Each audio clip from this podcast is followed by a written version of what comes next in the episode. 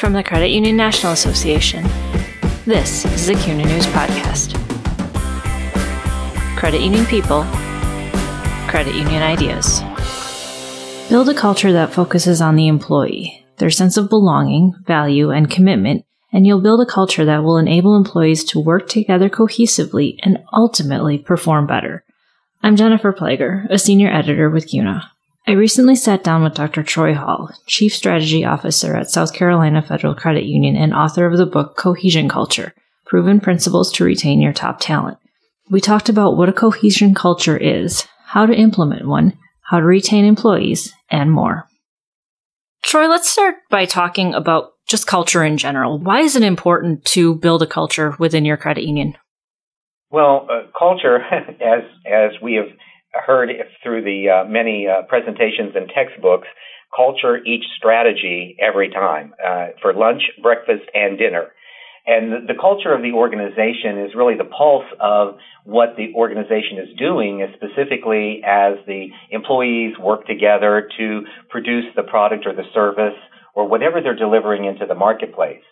And specifically in culture, uh, why we think that and why we know that that is important is because it is the lifeblood of the organization. The people are the lifeblood, and the culture is a representation. And and so, uh, looking at my academic work uh, with my PhD in global leadership and entrepreneurship, I did specific work with group dynamics and studied cohesion. And so that became an important element.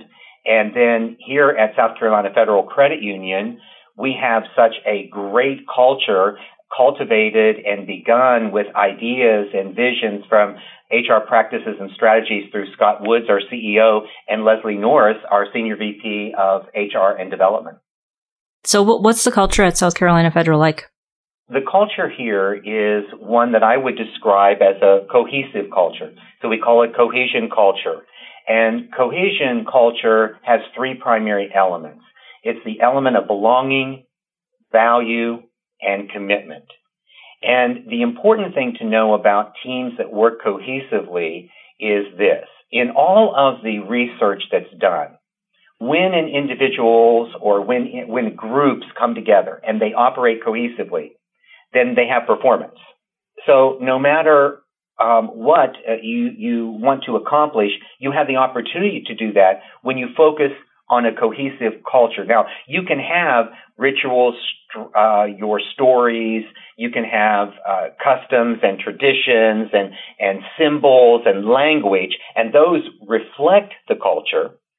But many times when people are trying to describe the culture, it's like, well, what is it?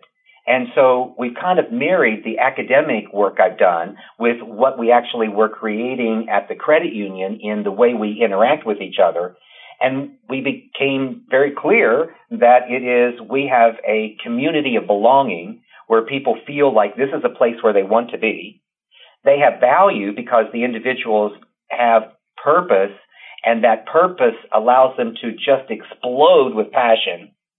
And the commitment aspect, which is really kind of an interesting aspect because we focus commitment on the employee first, then on the organizational goals. And I think that is something that makes this cohesion culture so different and why we've been able to, to actually put a name to it here at the credit union. So, how is a, a cohesion culture different than just a regular culture?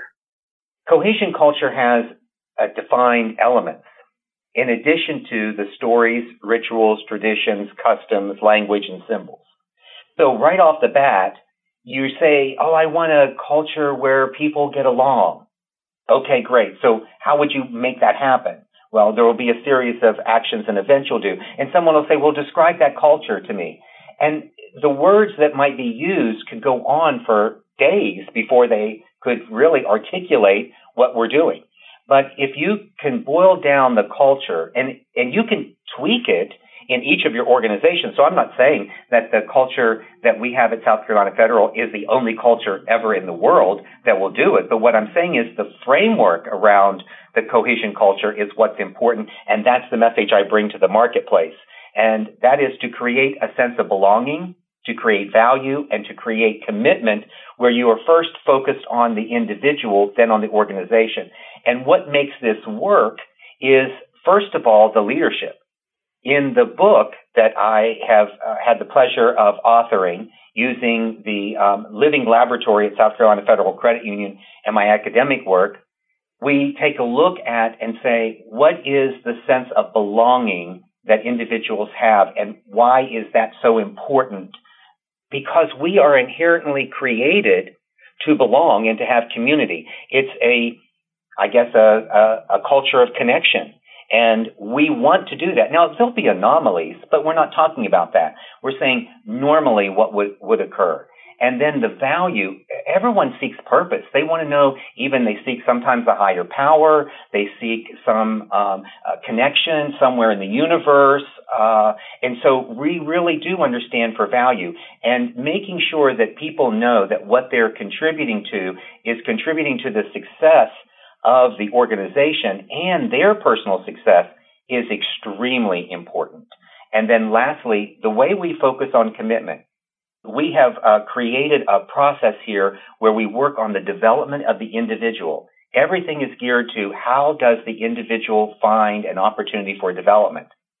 And all of this really stems from a couple of things. What we know statistically is that 63% of all employees that you bring into an organization are actively seeking some sort of advancement or some sort of new role. They want to uh, not necessarily take over the organization. They're not necessarily just saying, hey, I'm going to come here and get a little bit of stuff and go somewhere else. But what they want to know is, am I working for an organization that cares enough about me to make sure that I have my development handled and will give me an opportunity for advancement to the next level?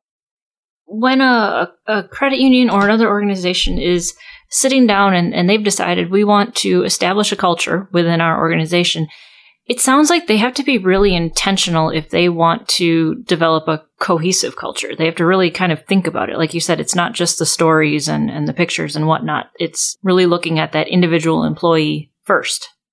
Yes, and it's building everything on HR practices and strategies. And so we build the culture from that. So our HR voice is present at the senior management table. And we take a look first and foremost of the leader. And we ask ourselves, who are we as leaders? And we subscribe to transformative principles. There are four transformative principles that we um, feel truly reflect how we interact with each other. Um, the first one is that we aspire and teach vision. And I want to be careful here to make sure that you caught that I said the word aspire, not inspire. And there is a difference in how that actually works. Aspiring is giving the future, putting the place out there, and teaching it allows the person to get there. When you're just inspiring a person, you're just stimulating them towards something that they may want to get to, and hopefully it would be the same thing that you want and they might think of you as being inspiring in a general way. But to aspire, you are moving people to a very specific direction. The second aspect or the second transformative principle is to be a good social architect. Do you get along well with people? Do you know how to make sure that individuals are properly greeted and recognized and acknowledged for the work they're doing? Uh, create a trusted environment. That's the third one. And that means that you speak with honesty and candor with individuals to ensure that you have created this way that people can provide feedback and, and they can get um, a critical direction. They can get coaching for what they want to do and for how they want to develop. And then lastly, the leader must practice self-regard. And that's where emotional intelligence lives. And it's where the individual not only can manage emotions, but also manage themselves and how they appear and show up each and every day. And so we start there with the leader and those transformative principles. To ensure that you have success, specifically in creating the culture or in a brand or some activity you want to do, there's three primary elements that you need to have. The first one is it has to be honest. That means it's true, it's authentic, that what you actually say is what you do. It then has to have what we would consider senior management support. In the cultures of organizations, if the CEO does not, not only just buy into it, but does not actively participate in what is happening in the culture, then it can go awry. And sometimes CEOs can do this and they don't even realize it, but they can ruin months and months and months of work with one simple comment that they make that sort of derails the way people think. And then the third aspect is, is that what you build in the culture has to be so easy that people will live it, breathe it, and own it. Is this idea of a, a cohesion culture, is this kind of a new trend that organizations are starting to identify and, and realize is, is a good move and are, are starting to adopt? In the literature, for the last 40 to 50 years, we've studied cohesion, and we know that cohesion is a causal activity. It's a causal phenomenon which means that when cohesion is present in a work group, then you get performance. That's why I suggest that we think more about cohesion and less about the term engagement. Because we can measure cohesion, we can't always measure engagement. Engagement, we have some sort of an idea of what it is. Organizations have thought about cohesive cultures for a long period of time. What we've been able to do here is put a label to it Again, based on the academic information and research, based on what our culture is doing. Why, though it's important, is the real question. The cohesion culture is important to retain talent. Individuals, as I told you, 63% of them are looking for an opportunity for advancement. Here's some other uh, statistics that will be helpful. And this is again why you want to focus on a cohesion culture. Why is it so important? Why should organizations be paying attention to it? It's because the war is not necessarily just talent acquisition. It's in retention. It's keeping the talent present. You spend all this money getting it here. Do something with it so that it will stay. And we believe that if you give people a reason to belong, they are more likely to stay. Why do we know that? 87% of individuals who were surveyed indicated that they would much rather work at a place they loved with a little less salary than they would be to work someplace where they got paid a ton of money and totally hated it. And looking at some of the global studies that have been done, because this information is not just unique to the United States, it works around the globe. 40% of employees surveyed in these global organizations in about 26 different countries participated in this um, activity. 40% are actively committed to the organizational success. Now, that's staggering when you think about it. So here you have a workforce and only 40% of them are actively committed. That's why organizations need a cohesion culture because 24% of those individual workers are disengaged. You got 24% of your workplace one quarter of your workforce is a detractor to what is happening in the organization. These are people who don't have a positive attitude. They sort of, uh, uh, you know, they have some commentary against anything that comes out if it doesn't perfectly align with them. Uh, they may have an entitlement sort of activity. I don't know, but that is that group. So then you've got 36% of individuals who are then unsupported or undeclared. And that 36% of those workers sometimes believe that management does not care and management does not provide them the tools they need to get the job done. Because if we were doing this backwards and I were to ask you a question, I would say, do you know what the number one reason is that people leave an organization? No, okay. And the answer is this. It's the connection with the supervisor or the disconnection of the supervisor. That's the reason that people primarily leave an organization. Now, there's always life events that cause people to leave, but those those things you can you scrub out. You look at what are the real reasons that people leave. And these global drivers of, of retention for organizations, they fall into the area of leadership. The number one driver of retention is leadership. And hence that's what we spoke about in the very beginning of the program. Get the leadership right. Oh, advancement is the second one. 63% of people coming into the organization are looking for some opportunity for advancement. Then comes fair compensation. There's my 87% of individuals who say, I would rather love where I work than to get a lot of money. Now, I'm not saying people don't want money, so please, anyone who's listening, don't hear that. Tools and resources. There again, goes back to support with those individuals who felt they weren't um, supported. And then lastly is autonomy. And autonomy is a real interesting piece because it wraps up into four characteristics of today's workforce. And what are those characteristics? The first one is entrepreneurial spirit and autonomy. And I want to make sure that we're clear that these workforce expectations and characteristics are consistent over all generations. As you may be aware, there are five generations working today. And as I like to say, it's not your grandpa's global anymore.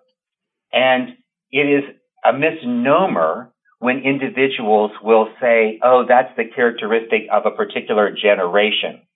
And I'm going to say this for our folks in HR before I get to the other characteristics. They'll like this disclaimer. We spend a lot of energy on diversity, equity, and inclusion.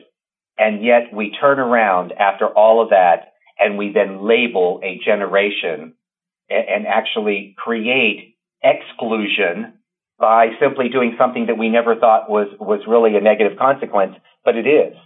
So if you want to properly talk about the workforce within your organization, even though you may have a large number of individuals who were born within a particular range, by the way, that's how you get to be a generation. It's just based on when you're born. And you may have a lot of them, but to be able to say, oh, that generation wants this or that generation wants that, I'm saying I don't think those individuals clearly understand how the characteristics work when they're melded together. So looking at them, I'll go back, the four characteristics, entrepreneurial and autonomy. That, this is really good for businesses today. You want a culture where individuals want to be entrepreneurial and they want some autonomy because you want them to think like the CEO, even though you don't expect everybody to be the CEO. And entrepreneurial minded means I'm going to try to think about my area. I'm going to think about my job. I'm going to think about the things I do the way I would if I ran my company.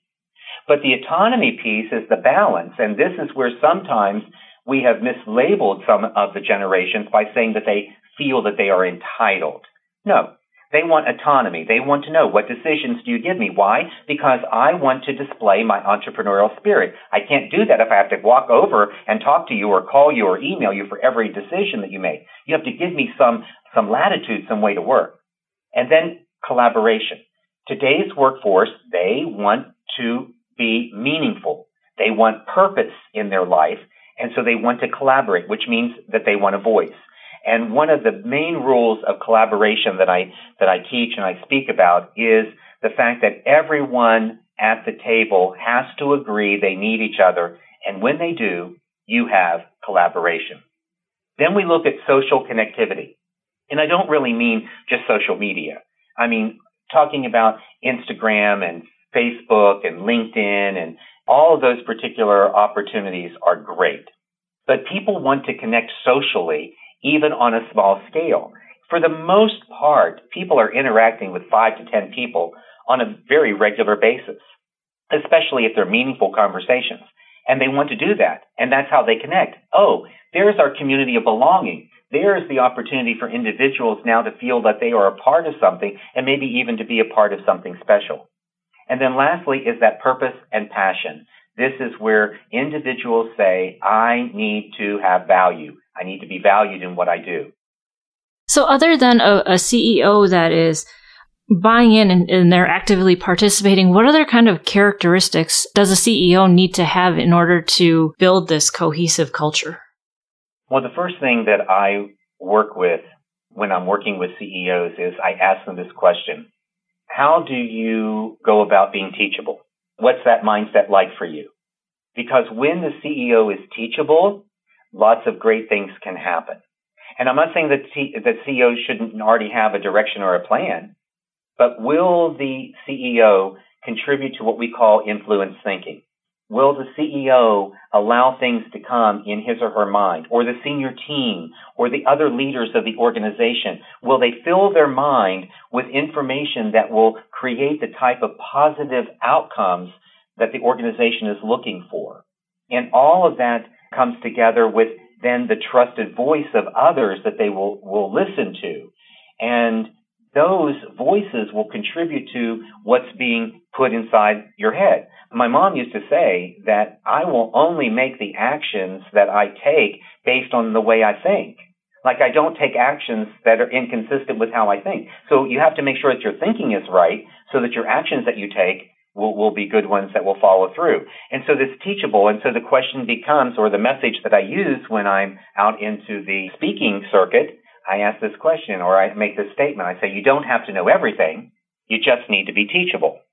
And that is one of the first characteristics. If you can do that and then model humility and seeking the truth and, and some other characteristics that I speak to, uh, your leader is going to be great. The CEO and the other uh, folks will be great. And by the way, I do want to qualify one other thing here too. I've talked about the CEO because the CEO is pivotal to what we do. But in our organization, we believe everyone is a leader. Every individual is a leader, whether implicit or explicit to what they do. We don't expect that leaders are only people who have others reporting to them. Leaders are individuals who contribute in this way. We look at the definition of leadership and it's to motivate, influence, and enable others to achieve success.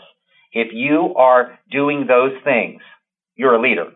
And if you're not doing those things, then the question is, why? Why aren't you? For credit union folks who think this sounds like a good idea, how do they begin? Anyone I work with to start with, there are three things I tell them to go back and look for.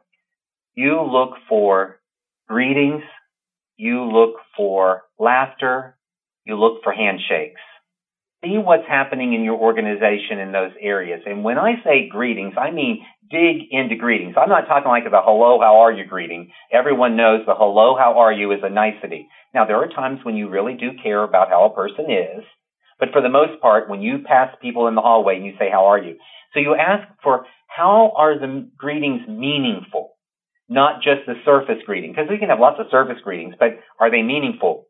And when it comes to laughter, it's does the organization have fun? Do they have moments when they even sometimes make fun of themselves? Are the senior leadership individuals accessible and do they participate in with building the culture and working with the culture in a way in which it sometimes happens when you tell a story and there's laughter that comes from it. And then lastly, handshakes. Now, I just use handshakes as a, as a way to kind of bring it, but today we could call it fist bumps or high fives. It's that point of acknowledgement. And this is what you want to look for. You want to look for how many other people are acknowledging other people in the organization. That's when you know you have a very strong cohesive culture because that means individuals are not clinging to their own ideas, but they are actually contributing to the success of others and they are feeding others value systems and it's all coming together and it's really a great thing. Uh, interesting story. I had a client I worked with, and the individual told me they had no idea that greetings were absent in their workplace. That individuals they, they, for this department, the people came into this department, do their work, and they would leave, and they had no greetings or sort of interaction. And that individual leader thought that those employees were engaged. And what I tried to explain to the person was this. I said, that's not engagement. That is people showing up to work, doing their job, and not doing a whole lot of, of drama. That is nothing about engagement. And realistically, what organizations want today, they want an engagement, but they need to get that engagement through cohesion because they can measure belonging, value, and commitment. Build your culture around cohesion. And you can have your own stories and your own core values and your own whatever, but you should focus on belonging, value, and commitment. That gets you the type of engagement that you're looking for. Thanks for listening to the CUNA News Podcast. Subscribe to the show on iTunes, Spotify, Stitcher Radio, and Google Play.